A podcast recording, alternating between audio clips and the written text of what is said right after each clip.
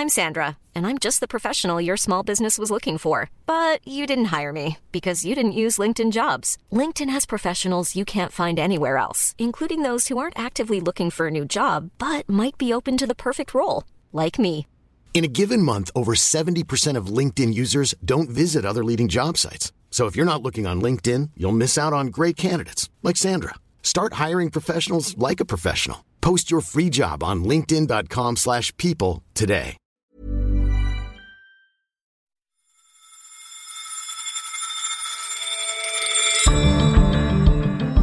It's beginning to feel like 2008 all over again, with financial markets in freefall and economies collapsing.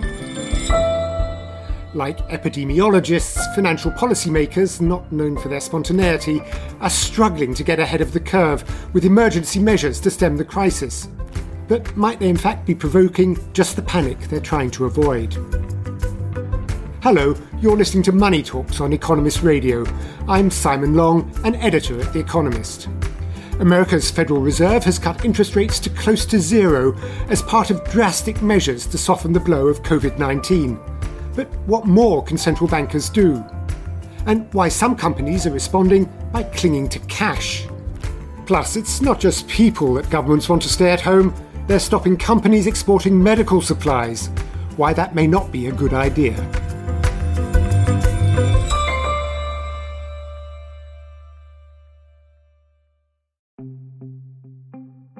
Around the world, the reality of the COVID 19 outbreak is beginning to sink in. There are now over 180,000 cases globally, and it's been the cause of a torrid few weeks in the stock markets with jaw dropping falls. In response, central banks have stepped in. America's Federal Reserve on the 15th of March cut interest rates by a full percentage point to a range of between 0 and 0.25%. That's as low as it has ever gone. And it was the Fed's second emergency cut outside a scheduled meeting in less than a fortnight. But despite this, on Monday, the S&P 500 plunged by 12%, its biggest one-day fall since Black Monday in October 1987. Now the Fed has ramped up its efforts, announcing an emergency lending program to try to keep credit flowing. But is it enough? And what more can central banks do?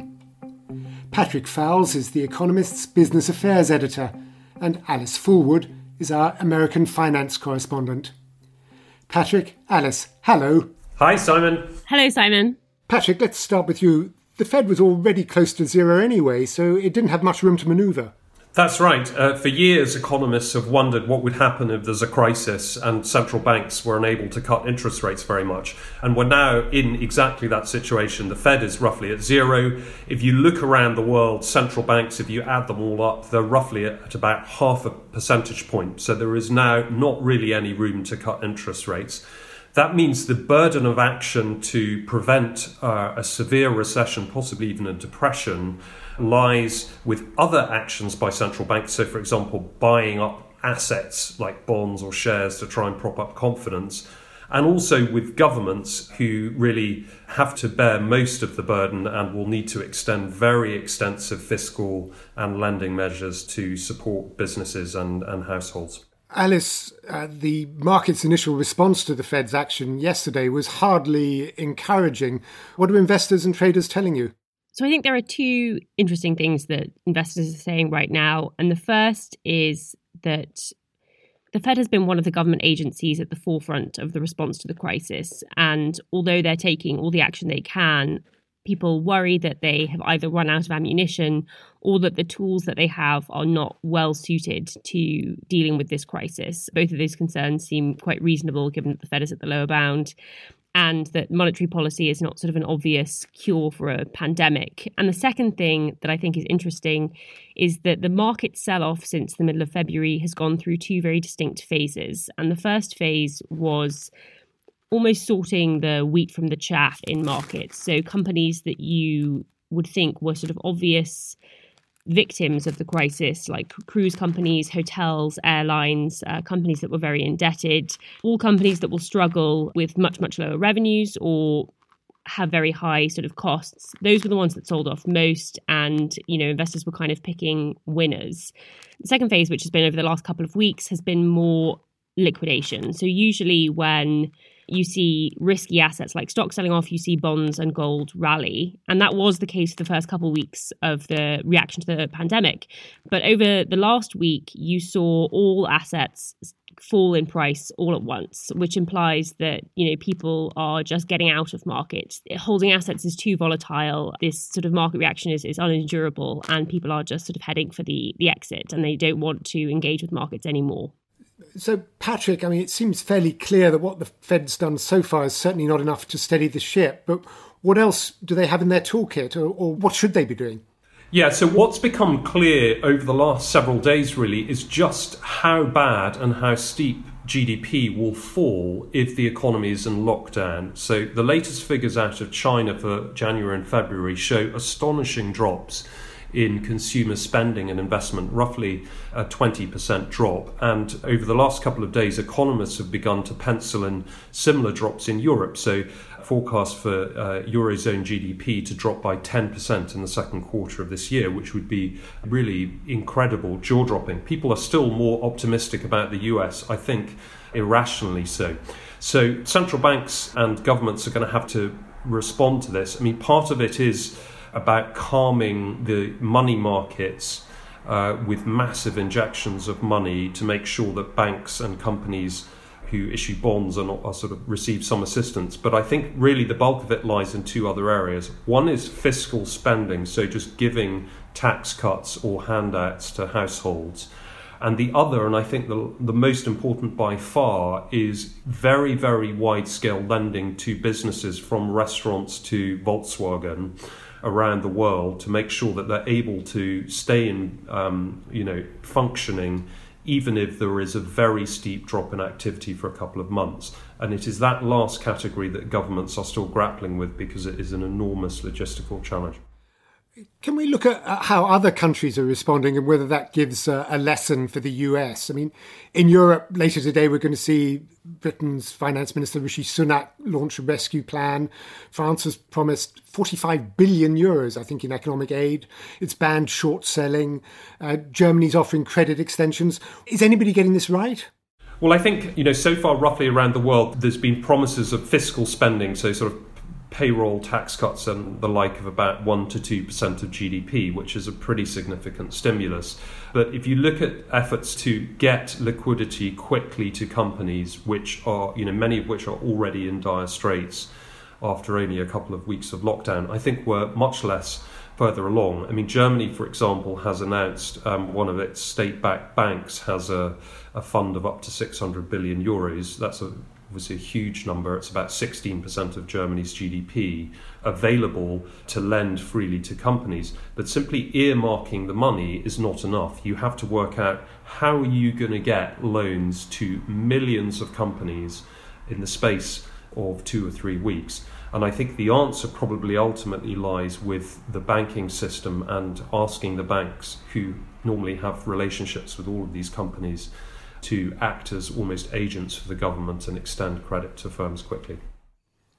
And Patrick, earlier on, you mentioned uh, a particularly dire word, depression, as to what might be facing the world. How seriously are people taking that risk?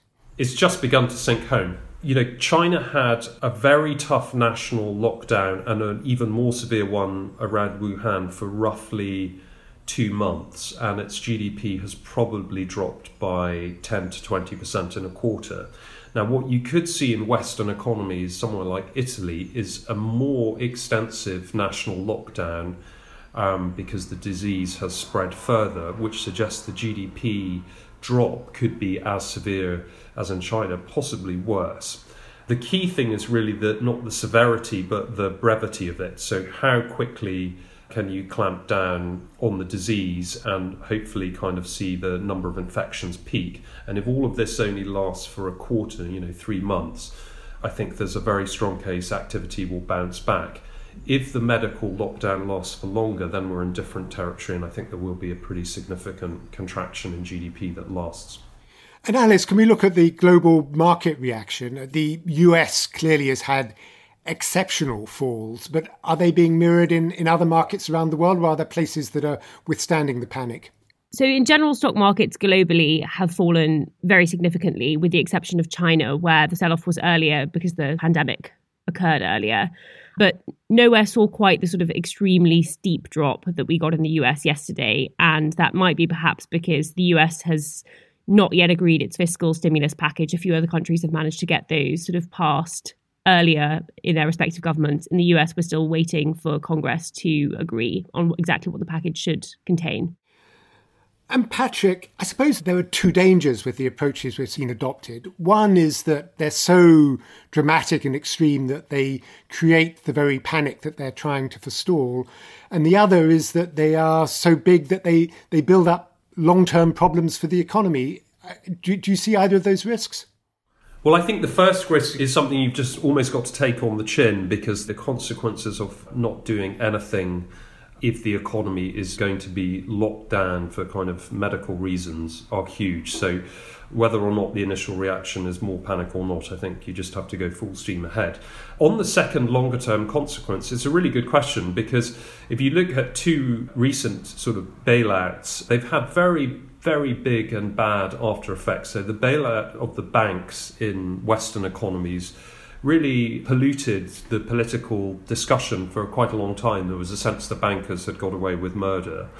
Secondly, in China, after the subprime crisis, China went on a kind of massive bank lending binge.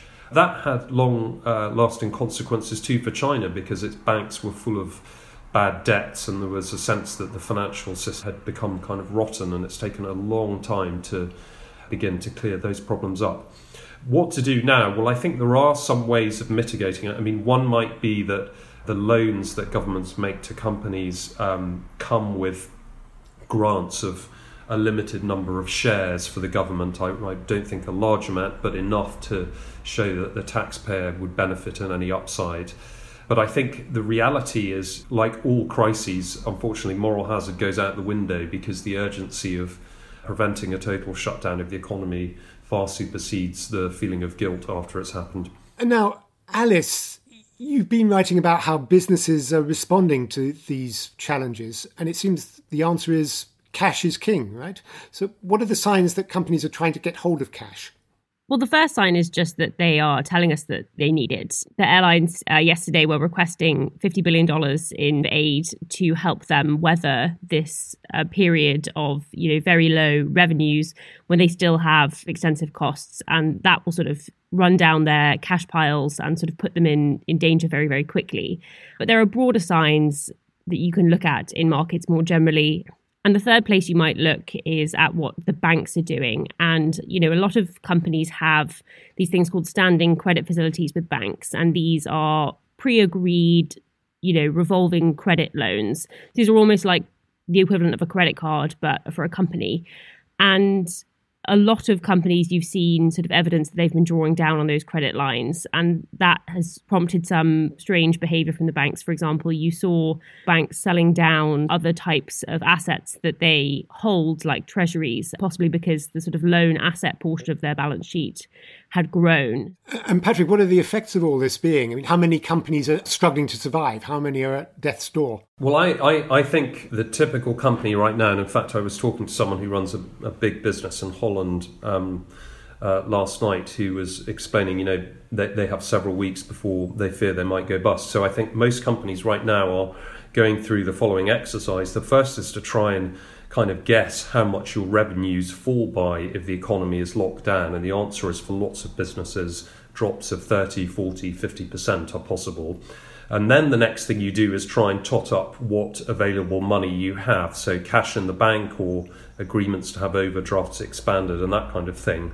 And then I think for many companies, they'll be realizing that that only keeps them going for you know a matter of weeks or months and then they go to the the sort of third stage which is working out what expenses they can cut and obviously the fear is that businesses start firing people or stop paying them wages or working out whether or not they can get emergency support from governments or central banks Indeed, Alice, can I turn to you? I mean, one difference so far from 2008, I suppose, is that There hasn't been much panic yet about the future of the banking system, but are we about to enter that sort of period? So the banks are in a really interesting position for this crisis because, you know, as you said last time, they were maybe the cause of turmoil, and this time they could be one of the arms through which the impact of the crisis is dulled. And this is why you're seeing the Fed, as Patrick has said, moving aggressively to make it easier for banks to keep lending. So, a couple of the things that they did on Sunday, in addition to cutting interest rates, were basically say to the banks that they should borrow from this facility called the discount window, which traditionally has been where in trouble banks would go to get emergency cash. It's now just a window that banks should feel free to use, and the interest rate is much less penalizing if they use it. They also eased some of the, the capital and liquidity restrictions. So banks have built up these huge capital buffers worth sort of more than a trillion dollars since the crisis, and also huge pools of uh, what, what, are called high quality liquid assets. Um, they're worth about $3 trillion. And those buffers prior to Sunday, they were supposed to remain in place. And if banks ever sort of dipped too far into those buffers, they had to file plans to talk about how they would remediate that with the, the Fed immediately. And the Fed basically said on Sunday, don't worry about it. If you dip into those buffers so you can keep lending, you won't be in trouble. These are some of the things that the Fed has done to help keep banks lending. But it is unclear the extent to which they can work. Um, as the uncertainty continues to unfold, then it becomes much, much harder for banks to see the light at the end of the tunnel that would mean that they would ever get these loans paid back and that these firms could continue to exist without going bankrupt.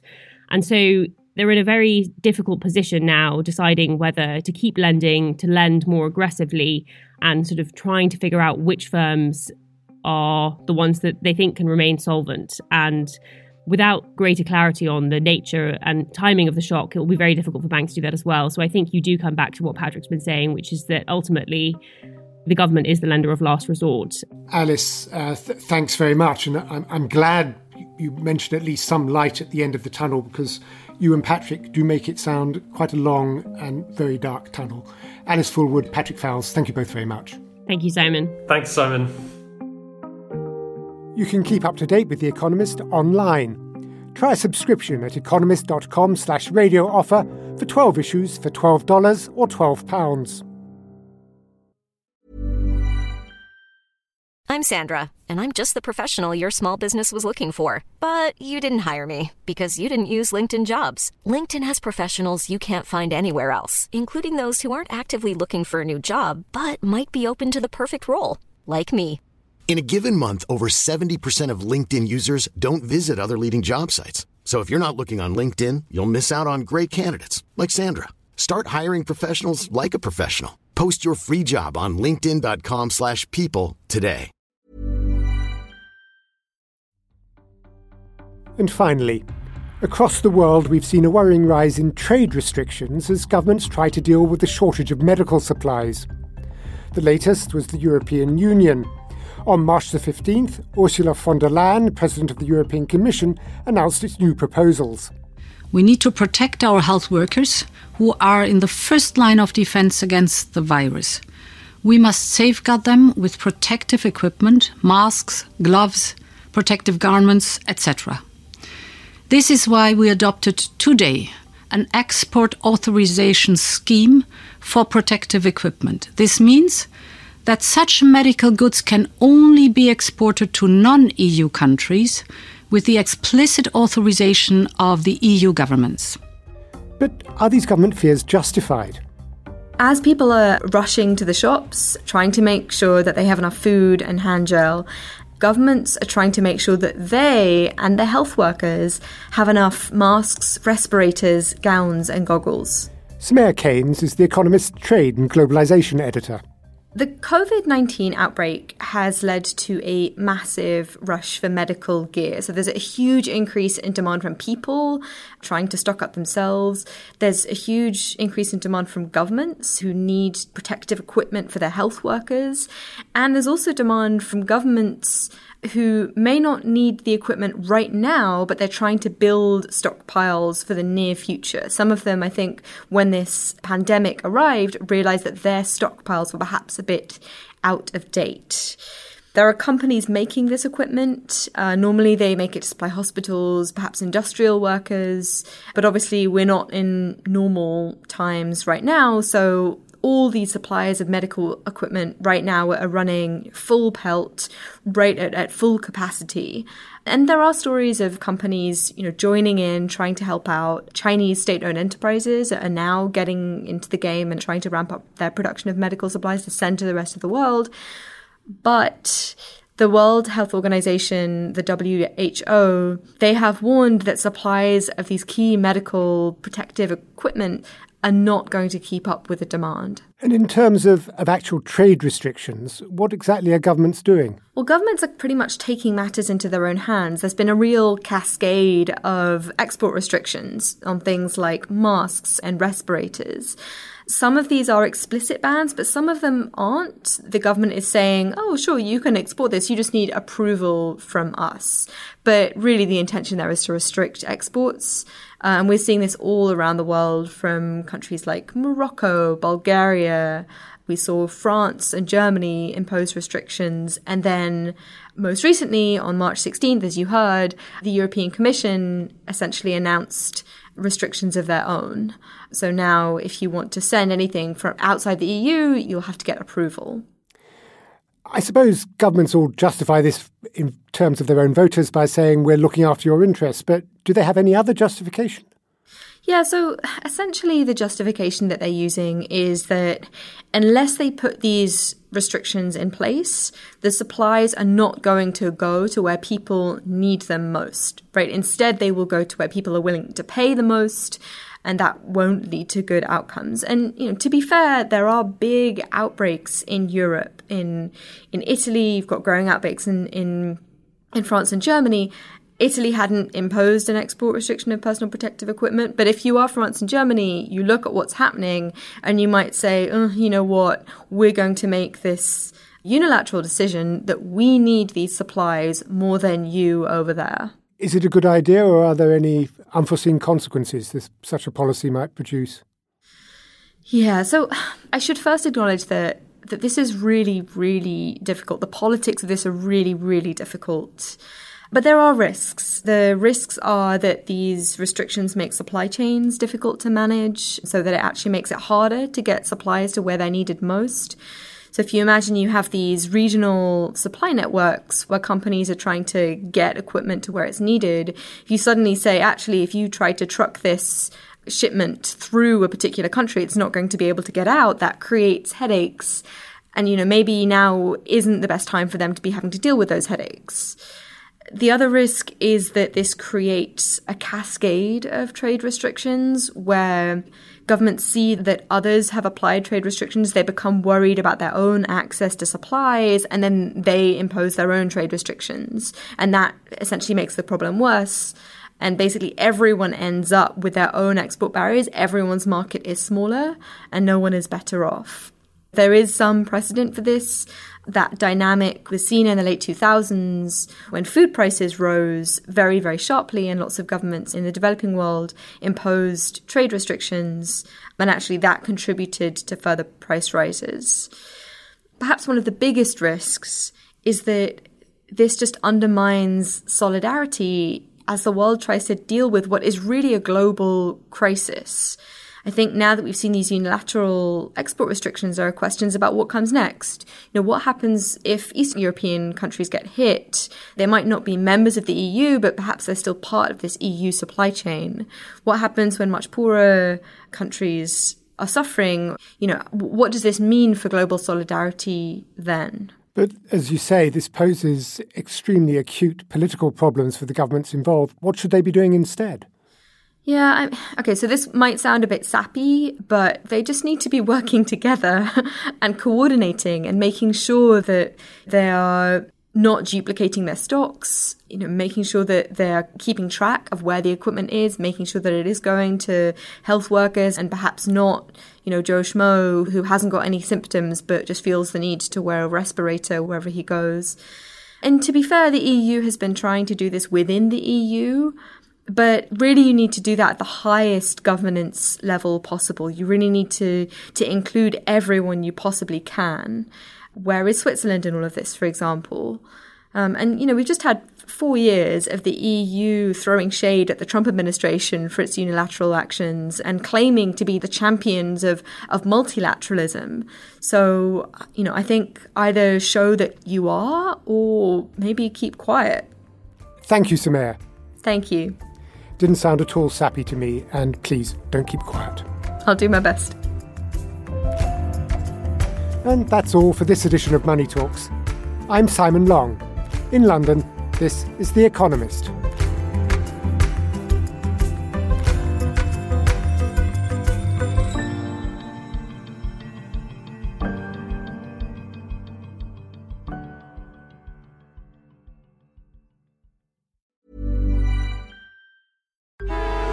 Traffic jams, tailgating, pileups. Ugh, the joys of driving. How could it get worse? The federal government wants to have a say in what you drive. That's right.